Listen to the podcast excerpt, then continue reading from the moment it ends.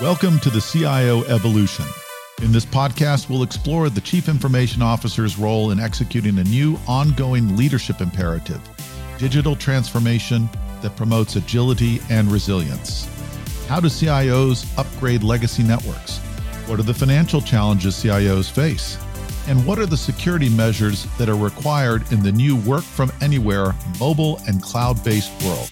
I'm Phil Armstrong, and I'm delighted to be your host of the CIO Evolution podcast.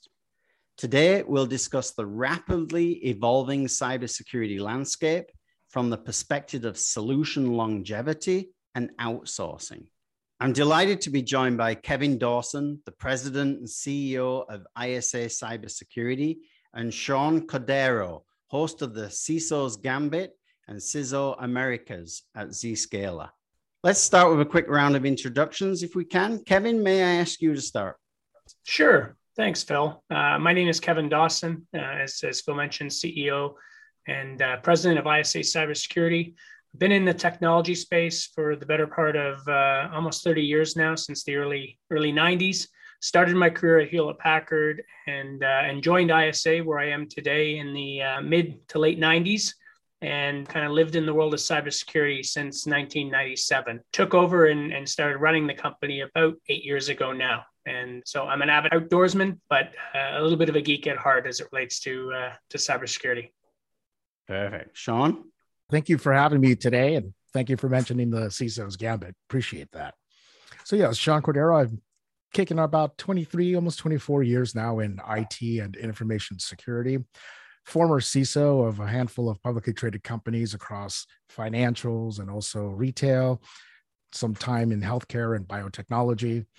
A lot of the work that I've done over the few years have been focused on developing international standards for cybersecurity, most notably the Cloud Controls Matrix by the Cloud Security Alliance.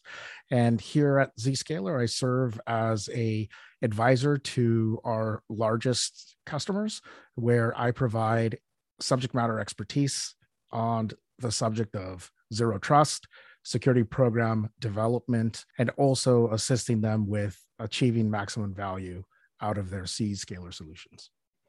Thank you, Sean. Welcome, gentlemen. Let's dive right in. So I remember the challenges that I faced as a global CIO, trying to patch together a set of solutions to comprehensively address my organization's varied needs to defend against this constantly evolving cybersecurity landscape and, and the threats. Just as I thought I was making some really good progress, a specific tool or capability would be compromised, maybe rendered ineffective, or, or bought by a competing vendor introducing incompatibilities, or perhaps it even became economically unattractive and introduced instability. I was constantly assessing options and gauging compatibility. So let me start by asking you, Kevin, from the work that you do with your clients in this industry, what components of cyber coverage have you seen that are starting to look a little tired and perhaps vulnerable due to the changing business models and obsolescence, or maybe even new emerging superior solutions? Well, great question, Phil. And I, I, think it, it goes a step earlier than that in terms of, uh, and, and I'll, I'll, address the question of, of, technologies and specific things that are that might be lagging or, or might be uh, um, what they call technical debt in organizations. Um, but I think it steps back to to kind of how the decisions are made in the first place uh, for various different solutions and how they continue to be made by organizations and and, and looking at it uh, or not looking at it from a from more of a risk lens. I don't I don't think there's anywhere else in the industry where what we do is more akin to kind of the cat and the mouse and kind of the back and forth trying to one trying to foil the other. And so we see it every day. And what happens is uh, the latest exploit or the latest threat gets uh, a lot of a lot of publicity, a lot of noise.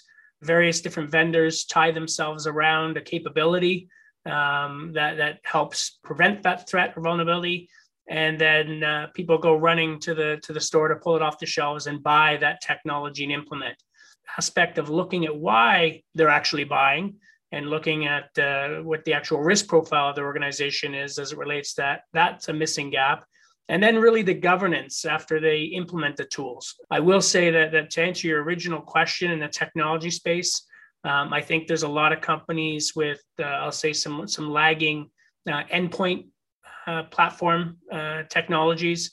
Um, there's been a lot of uh, advances over the past two to four years in that area, and uh, and a lot of companies are still living off of of, of, older uh, protection mechanisms and older uh, technologies in that space. Which, candidly, you're you're uh, we we talk about vulnerabilities. We talk about vulnerability scanning as a tool to scan an environment, but ultimately, one of your largest vulnerabilities are your people, and they live and breathe on on endpoints and on devices. So that's an area where I've I've, I've seen significant technical debt and then significant ageism in terms of uh, technologies from a cyber perspective in organizations.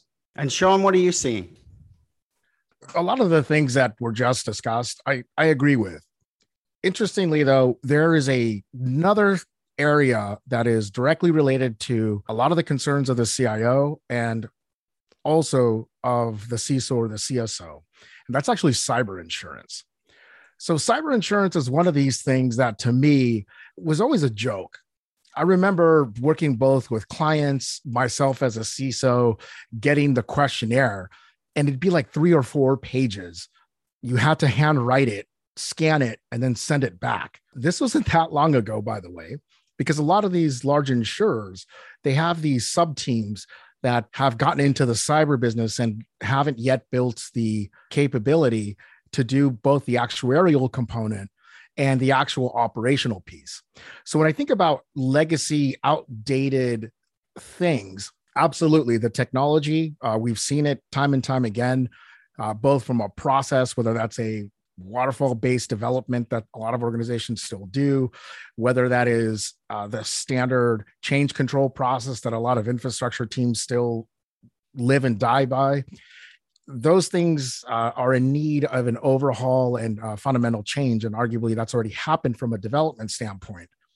But then you put it in the context of the insurance space and you start realizing that wait a minute we know as practitioners as leaders that we're not 100% in our technology yet we're still getting insured and it starts creating this whole head scratching kind of phenomenon. Now interestingly i've seen a lot of these insurers start changing the way that they're going about it. And in fact, I, I highly suspect that a lot of the large insurance companies will probably opt out. But instead, what we're seeing is these bespoke, very purpose built, cyber focused, risk focused new organizations that are focused on actually doing things like Kevin had mentioned, which is ensuring that you're not just getting a questionnaire and a self attestation, which we all know how useful that is, but doing a high level or in some cases a very detailed assessment with qualified personnel that can then allow them to go back to their underwriting go to their actuarials and be able to provide meaningful data. Because at the moment uh, the way that the cyber industry from an insurance standpoint works uh, good luck trying to get a claim in Sean, I yeah, couldn't uh, agree with you more. It's uh, it's an area we, we, offer a digital forensics incident response practice, and it's an area that we see. We work with insurance companies, and I think you're exactly right. In fact, the pendulum is swinging the opposite way. I mean, you look at we had a, we had a customer scenario three years ago, not just under three years ago today, uh, where we're in there and we're doing forensics, and uh, and the team uh, identifies that we need to deploy a tool and uh, the insurance the carrier says well well wait a minute. They checked off on the checklist. They have that tool. And then obviously the, the, the client the victim gets in the line and, and there's now a three-way conversation and the breach coach and the carrier are saying well wait a minute. The, the, the investigators are saying they need to deploy a tool but you said you had that. And the client said well yeah when we when we did the renewal uh, we had bought it. We just hadn't implemented it yet and we're still working on that. And that's and that's the thing. And so you're exactly right. Those checklists, and, and it's not, and you, you joked about not that long ago. This was three years ago. Customer did a checklist and it was just yes, yes, yes, yes, yes, and no test against, yes, we have the people in place to make these tools work. Yes, we have the processes and the governance and all the things that are important. It's just a capabilities matrix. And, and do you have this thing? And and we're seeing it like you are. And I think, as I said, the pendulum swinging the other way because uh, the carriers, unfortunately, are absolutely bleeding with with claims loss ratios four and 500% over the past couple of years. So, in, at least in, in Canada, we're seeing a lot of uh, carriers either get out of the space or decline coverage or decline renewals just because of the uh, uh, the increased risk that comes with that. So it is a big area that that people have traditionally, and like you said, jokingly looked at as a risk mitigation strategy to have cyber insurance and, and just go buy my cyber insurance. Well, the prices are going up, the coverage is going down, or some are getting out of it altogether. And, and organizations are going to have to look internally first before externally as, as their risk mitigation. So I couldn't agree more with you. And fascinating, we're having this uh, cyber insurance discussion right on the back of the Merck uh, decision where their claims were denied by their insurer. They took them to court and have recently just won that decision. Uh, their insurer citing an act of war. Um, and uh, of course, ransomware is not really an act of war. But it, it is interesting how insurance companies are now going to tighten up the front end, the qualification process, the questions that they ask, how deeper they're going to dig. And as you say, not just look for evidence that you've got a particular function covered, but that it's installed, that it's uh, sustainable, that it's effective, etc., before you even get in the door to talk about cyber insurance. And then the wording on the contracts themselves are going to learn from these um, failed denials and they're going to tighten up uh, that exclusionary wording where it's um, almost getting to the point where is it worth having cyber insurance if if i'm going to be precluded and excluded from a lot of these events so watch this space Definitely a lot of them are excluding interesting a lot of them are excluding ransomware already and yeah uh, it's a major yeah. threat so uh, you're buying auto insurance without collision sort of thing. Oh, so Kevin, is it worth spending extra money because the price is going up to get cyber insurance, or is it better just not having cyber insurance and spending that money on better functional uh, cyber protection? Now, in some industries, regulators are forcing you to get cyber insurance, but if it's quite ineffective. Yeah, I, I, don't think it's I don't think it's a situation of uh, you shouldn't bother getting it. That's never the, the, the case. I think it's uh, applicable. It is a risk mitigation uh, that are, a lot of organizations look at. I think it falls back to, uh, I guess, again, as, as, Sean was saying, some of the fundamentals that uh, that companies are are not doing that that the insurance companies or the insurance carriers look for, and these are dependent on your size as an organization. Presumably, in the actuaries say that your risk matrix goes up the larger your size, but some of the fundamental, I'm going to say, coverage uh, or some fundamental platforms, technologies, pieces, capabilities the organization should have um, are not always in place. And then the the piece of evaluating somebody's risk. I know, as as as Sean said, there's some some new niche players that are coming up that that haven't quite felt the pain of the of the long term players that have been in the space for in some cases 100 years and in some cases in the cyberspace for 15 20 years who are just trying to get back to zero if they can and uh, and some of these new players are, are trying to use kind of automation tools to do a similar thing. And, and, and we've seen them with clients and and they very mostly have an external perspective uh, looking from the outside in um, which is good um, but it's just one lens of, of kind of the threat landscape.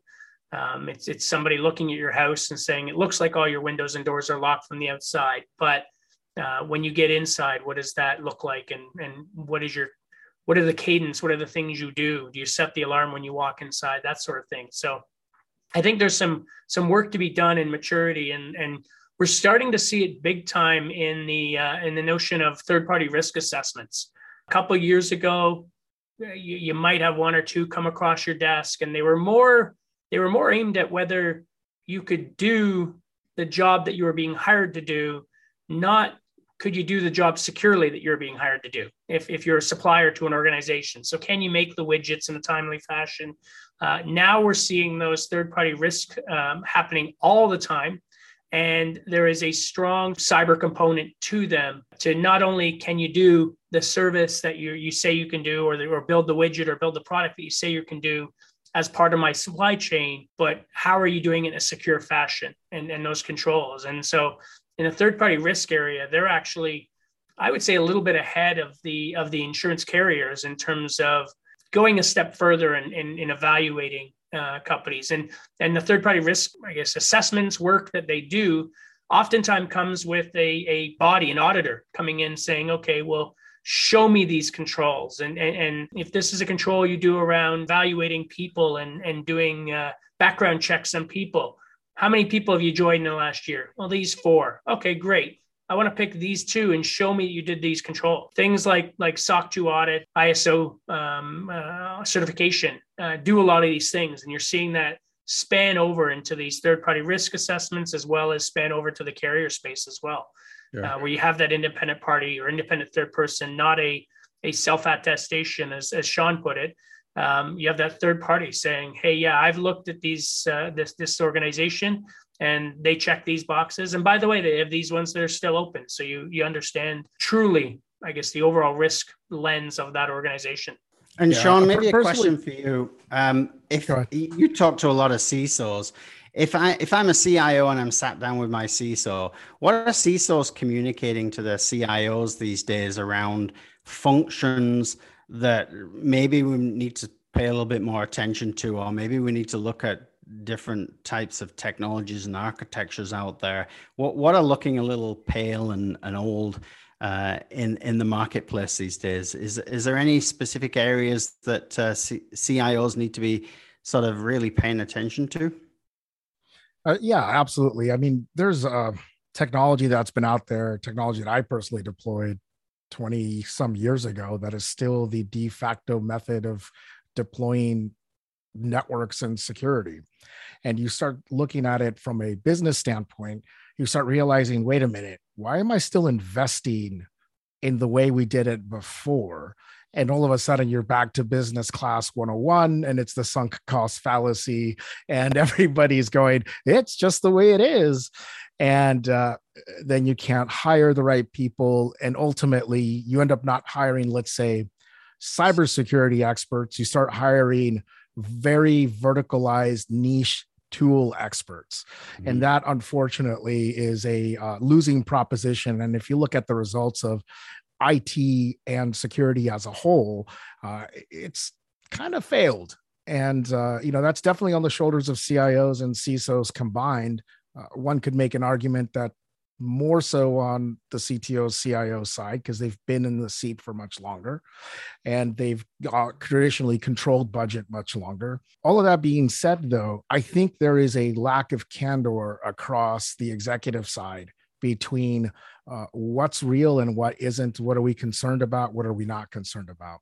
And kind of tying it back to what we were talking about from a cyber insurance standpoint it's the exact same exercise. And what's really interesting to me is that earlier kevin had mentioned that there's this enormous focus on third party uh, risk management right so, what I foresee happening is specifically in the context of uh, outsourcers, in the context of uh, cloud services, you almost end up in that model that everybody used to point to in the late 90s, early 2000s, saying, We're going to have a governance model over all of our outsourcers. And don't worry, yes, your job is disappearing, but you're now going to be in a leadership role over a hundred contractors. This scares a lot of IT people and a lot of security people as it should, because we know that model didn't really work out so well.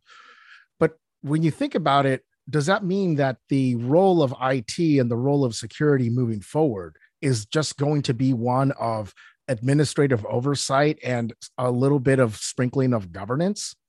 Hmm is there another industry that is currently struggling with that model that actually gets paid to do that and makes money when it works, but loses money when it doesn't? Oh, yeah, cyber insurance. that's the model. And we know how well that's going. So to me, the whole thing is interconnected and it's it's a, a little laughable and very scary because it requires some very deep introspection uh, as industry leaders and professionals to say, hey, listen, it's not just about the technology, the way that we're going about it overall, the way we're hiring, the fact that we're looking for, I'll give you an example people with seven years of a particular cloud technology that's been out for three. How does that happen? This is very common. Yeah. Um, so that tells me that there's a lot of leaders, and I'm talking leaders at large organizations uh, with huge amounts of responsibility that perhaps it's gotten away from them and maybe they've lost the plot. And I've also seen it at small organizations as well. But the point is that uh, we have an opportunity as an industry to really take a deep step back and partner on finding other ways about doing things because what we know for a fact it just hasn't been working the most mm-hmm. disruptive technologies come out of uh, primarily cloud based computing over the last decade and i don't see that changing anytime soon so i think yeah. it's a time for introspection and a time of action because without action we'll just end up doing the same episode in a decade and lamenting how nothing ever occurred. I think in the past, though, uh, CIOs were fairly reticent around outsourcing components of their cybersecurity uh, services. Perhaps they were comfortable with maybe lower value commodity type services, but I, I see that changing quite a bit, especially as they struggle to um, keep up with the marketplace and, and have access to this really hard to find talent. Kevin, you must be seeing uh, some different patterns emerging in terms of outsourcing and the opinion towards outsourcing certain services within your cyber portfolio. Yeah, and, and to, to play on what Sean said, it's uh, um, the, the technology piece. A lot of organizations look for I need this skill set on this specific technology, whether it be a cloud thing that's only existed for three years and they want seven years or whatever the technology is. And so when, when, when organizations engage us in our, in our MSSP practice in either a managed or, or hosted capacity, um, it's usually for that specific piece. They want that technology expertise. Um, they want they want an outcome. They want us to come in and, and provide an outcome. The technology becomes almost uh, not irrelevant, but secondhand because there's multiple uh, technologies in each area. And I'm going to say there, there's no shortage of technology. I, I, I, lean to kind of the automotive sector right now, where there's lots of people that can drive that want to drive, but there's a chip shortage. So there's no cars being available. You go to our space, there's lots of technology. I can go download the latest technology. It's it's available on, on most websites. There's I can get it the same day, even if it's an appliance space. Those appliances are coming out fairly quick. Uh, there's no technology shortage but we don't have drivers. We don't have people in the car. And, and, and so that's the piece that's missing a lot in our customers. And that's where they look to, to us. And even if you find that person, like, like Sean said, they're moving around a lot because of the, the, the natural laws of supply and demand. And so when you have a, a larger organization that only focuses on, on cyber, that has a depth of people, they can survive losing one, two, 10%, 15%, 20%.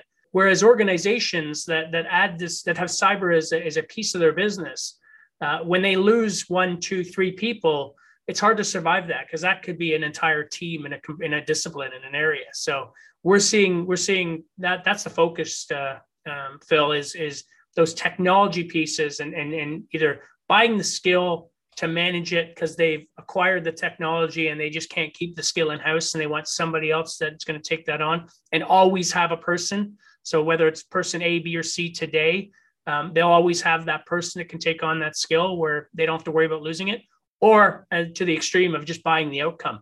I need this capability to prevent this vulnerability or this threat in my organization, and you provide the capability, you provide the outcome for me. And I don't, I don't, I'm not concerned what technology piece is. I'm not concerned. You've got the uh, the processes figured out. You've got the governance figured out. You've got the people figured out and you've you you've presumably got the technology pieces out.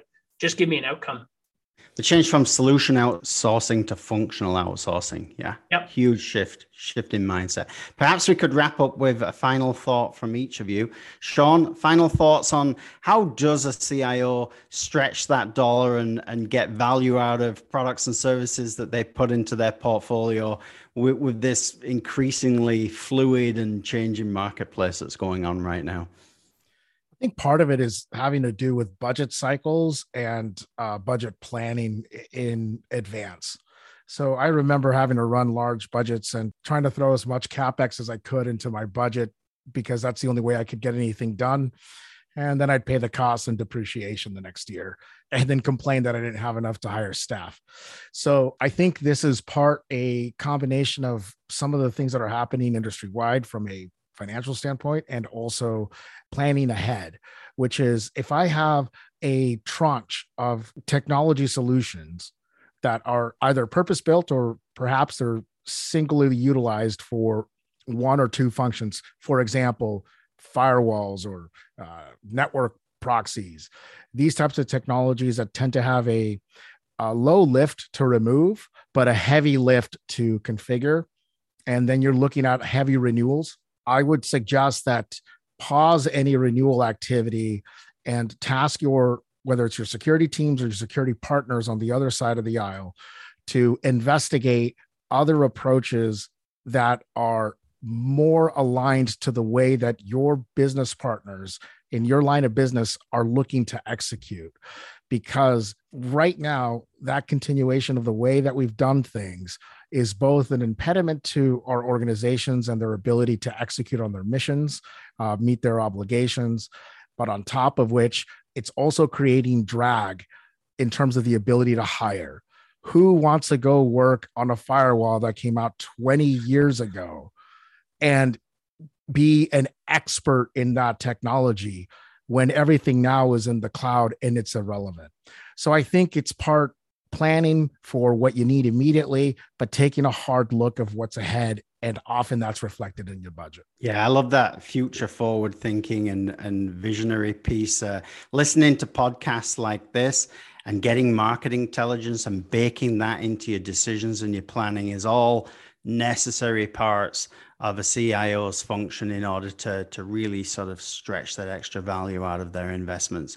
Kevin, final thoughts? Yeah, I, am going to take a little bit of a, a, detour for a second here because one of the uh, the pedestals that I get up on and behind uh, on a regular basis is around uh, the people, and it's not just the uh, the cyber talent or the lack thereof or, or the the skill sh- shortage in the industry, but more holistically the people in organizations and and making them more aware of what these threats are and, and, and awareness type training and awareness testing and uh, having testing organizations. Because i think uh, although becoming a big uh, area in the uh, in the cyber domain it's long been forgotten. And back in the in the 90s when i was at hp uh, the joke was the first budget to get cut was hp training budget uh, and and and or training for anyone and I think it's a it's a serious mistake to to cut training, especially as it relates to cyber, because your people can, in fact, will be your first line of defense uh, before before technology, oftentimes. So.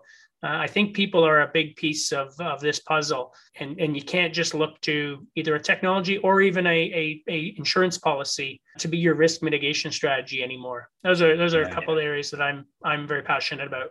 It's all about the people. Yeah, fantastic place to close this conversation. Thank you, gentlemen. We could discuss how rapidly our industry shifts and the actions that you need to take to stay current all day, I'm sure. Uh, it's a fascinating topic. But unfortunately, we are out of time. So I'd like to thank my guests for joining us today on the CIO Evolution podcast. Kevin, Sean, thank you for your insights. Really appreciate that and for being part of our discussion today. Thanks for listening to the CIO Evolution. Check back with your podcast provider regularly for more episodes. You can find more episodes along with other podcasts on the CXO Revolutionaries website at revolutionaries.zscaler.com. Statements by Zscaler podcasters and guests are informational only and should never be construed as legal advice. You should consult your legal advisor on matters related to you or your business. Zscaler makes no warranties, express, implied, or statutory as to the content of this podcast, and it is provided as is. Content on this podcast may contain forward looking statements that are current as of the date of the recording and subject to change. These statements are subject to the safe harbor provisions created by the Private Securities Litigation Reform Act of 1995. Full legal disclaimers are available at revolutionaries.zscaler.com. Copyright 2021.